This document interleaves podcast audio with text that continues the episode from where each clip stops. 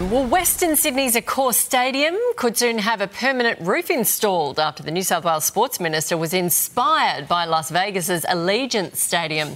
Steve Kamper travelled to America for the historic NRL doubleheader and was stunned at the technology used and now wants to replicate it at Sydney's largest stadium.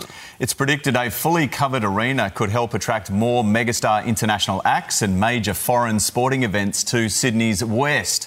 Chris Minns joins us now. Good morning to you. Where do you stand on a permanent roof installed on Accor Stadium?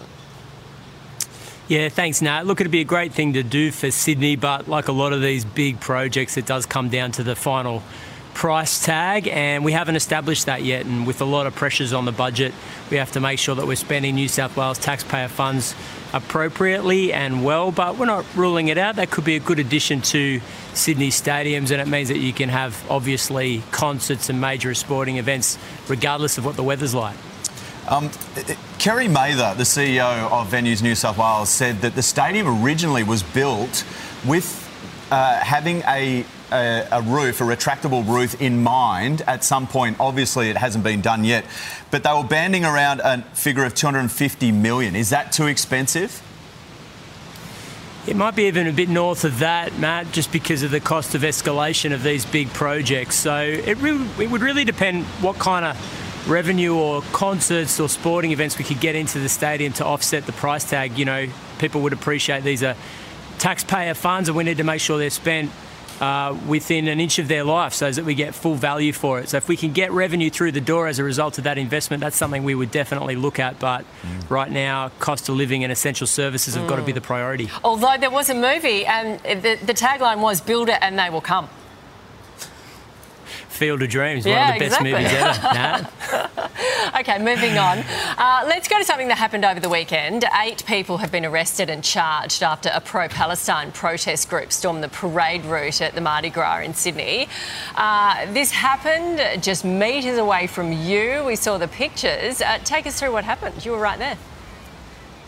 Yeah, I mean, look, obviously there was a protest on the parade route. There was. Um, some coloured flares. And originally, I thought it was just part of Mardi Gras, so it didn't have a big impact, I've got to say, on on my marching, which was a great thing to do. And Sydney put on a great night. I think these things happen from time to time, particularly when you've got hundreds of thousands of people there. But I've got to be honest, it wasn't a big deal as far as I was concerned. Uh, Premier, you're the first state Premier to walk Mardi Gras, which surprises me considering its long history. Are you hoping you've set a precedent?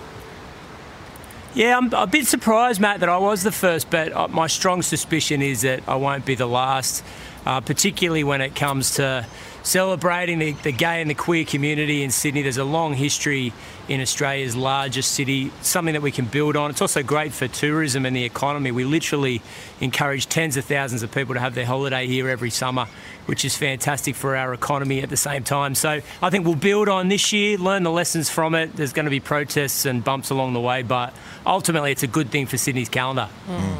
Okay, moving on. A police official is calling for issued weapons to be installed with GPS trackers after Sydney couple Luke Davies and Jess Jesse Baird were allegedly shot by Senior Constable Beau Lamarre-Condon. Do you support those calls?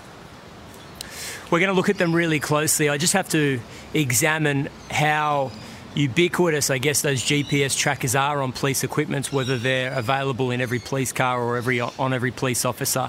We've also organised for the Victorian Police Commissioner to do a full review of all the practices and policies that led to that those terrible murders in Sydney from last week. So we will, of course, act on those recommendations and make all of that public.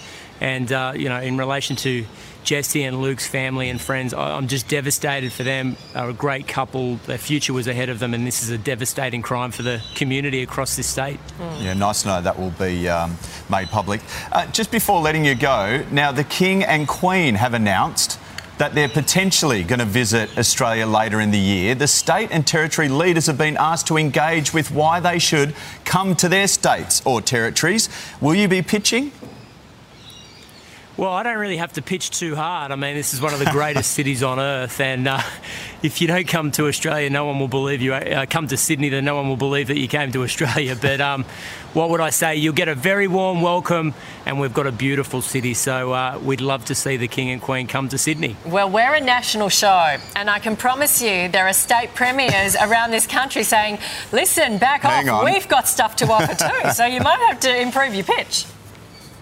No, they have to do that. I mean, they don't have the Harbour Bridge, they don't have Bondi Beach, they don't have the harbour, they don't have the Opera House. Uh, so we've got it all on our doorstep. It's such a great place to come. Okay. As a state premier, you can get away with comments like that. Chris Minns, thanks for your time. Appreciate it. Thanks, Matt. Thanks, Nat.